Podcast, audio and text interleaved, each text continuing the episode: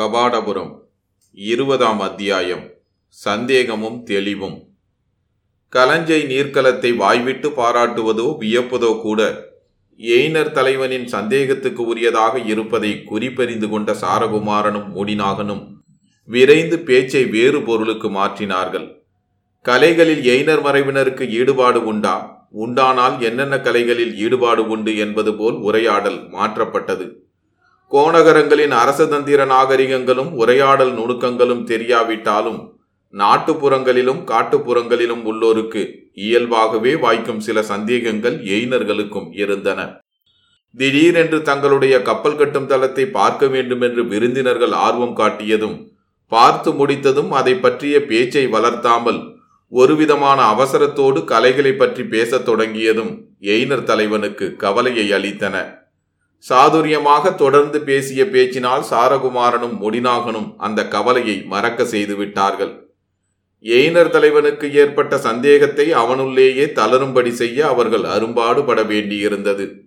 முடிவில் அவர்கள் இருவரும் அந்த தீவிலிருந்து விடைபெற முயன்றபோது ஏன் அவசரப்படுகிறீர்கள்? இன்னும் சில தினங்கள் தங்கியிருக்கலாமே என்று எய்னர் தலைவன் உபச்சாரத்துக்காக கூறினான். அந்த உபச்சார வார்த்தைகளையே ஏனியாக பற்றி ஏறி நின்று கொண்டு எய்னர் தலைவனின் சந்தேகத்தை கடந்து மீண்டான் இளையபாண்டியன் ஆயினும் சந்தேகத்தை முற்றிலும் கடந்துவிட்ட உறுதி அவனுக்கு வரவில்லை. ஐயா யாத்ரீகர்களாகிய நாங்கள் ஒரே இடத்தில் தங்கி நின்று என்ன பயன்? புதிய புதிய இடங்களையும் புதிய புதிய காட்சிகளையும் புதிய புதிய மனிதர்களையும் சந்திப்பதும் காண்பதுமே எங்களுக்கு பயன் தரும். ஆகவே தயை கூர்ந்து எங்களுக்கு விடை கொடுக்க வேண்டும். தங்களுடைய அன்புக்கும் ஆதரவிற்கும் பலகாலம் நன்றி செலுத்த கடமைப்பட்டிருக்கிறோம் என்று தனக்கோ முடிநாகனுக்கோ அந்த தீவின் மேலும் தொடர்ந்து தங்கி தெரிந்து கொள்ள எதுவுமில்லை என்பது போல் அசிரத்தையாக பேசிய பின்பே சாரகுமாரன் எயினர் தலைவனின் சந்தேகச் சிறையிலிருந்து மீள முடிந்தது. அறிவு கூர்மை மிக்கவர்களின் சந்தேகங்களையாவது சொற்களால் தெளிவு செய்து விடலாம். அறியாமையும் பிடிவாதமும் உள்ள நாட்டுப்புறத்து மனிதர்களின் சந்தேகங்களை சொற்களாலோ சிந்தனை தெளிவினாலோ மட்டுமே தீர்க்க முடியாது.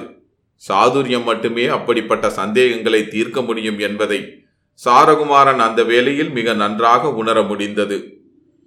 எயினர் தலைவன் தங்களுக்கு விடை கொடுத்து விட்டாலும் தங்களை வழி அனுப்புவதிலும் தாங்கள் செல்ல வேண்டிய வேறு தீவுகளுக்கு எப்படி எப்படி போக வேண்டும் என்று வழி சொல்லுவதிலும் அவன் அதிகமான சிரத்தை காண்பிக்க முன்வந்ததிலும் ஒரு சிறப்பான உள்நோக்கம் இருக்க வேண்டும் என்று தோன்றியது சாரகுமாரனுக்கு. அதை அவன் முடிநாகரிடம் கூறி விவாதிக்கவும் விரும்பவில்லை. அந்த உள்நோக்கத்தின் விளைவு விரைவில் தெரியும் என்றும் அவனுக்கு தோன்றியது. தங்களுடைய மரக்கலத்துக்கு வந்து பயணத்தை தொடங்கிய பின்பும் இதை பற்றி தனிமையில் கூட அவன் முடிநாகரிடம் எதுவும் கூறவில்லை. மரக்கலத்தை செலுத்தும் மீகாமனும் பிற ஊழியர்களும் முடிநாகனும் செல்ல வேண்டிய திசையை குறித்து தங்களுக்குள் உரையாடத் தொடங்கிய போதும் இளையபாண்டியன் அதில் கலந்து கொள்ளவில்லை.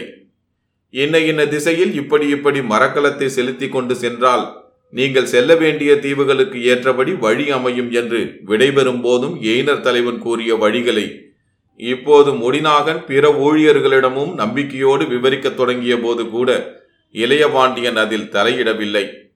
எல்லாம் பேசி முடிந்து ஊழியர்களுக்கு இட வேண்டிய கட்டளைகளையும் இட்டு முடித்த பின் முடிநாகன் தனியே நின்று கொண்டிருந்த இளையபாண்டியனுக்கு அருகே நெருங்கி எந்த திசையில் மரக்கலத்தை செலுத்த சொல்லியிருக்கிறேன் தெரியுமா? என்று வினாவிய போது எந்த திசையில் செலுத்தி கொண்டு போனாலும் ஆபத்து இருக்கிறது என்பதை மறந்து விடாதே என்று பூடகமாக மறுமொழி கிடைத்தது இளையபாண்டியனிடமிருந்து அந்த மறுமொழியை கேட்டு முடிநாகன் ஓரளவு அதிர்ச்சியடைந்தான் என்றே சொல்ல வேண்டும்.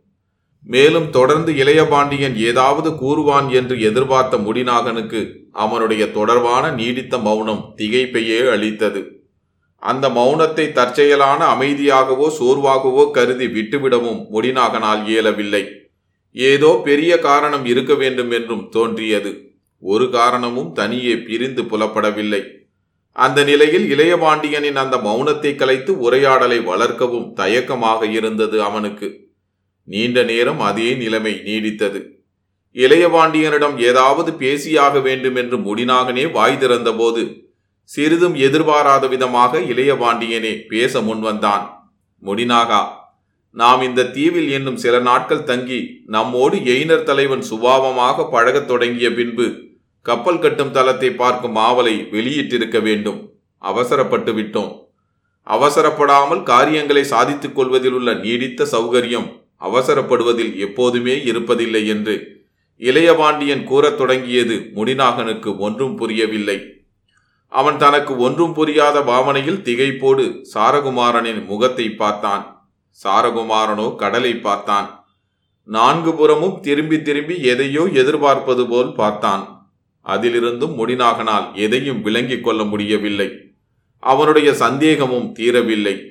தெளிவும் பிறக்கவில்லை. அந்நிலையில் அவர்கள் மனநிலையைப் போல் இருளும் மயங்கத் தொடங்கியது.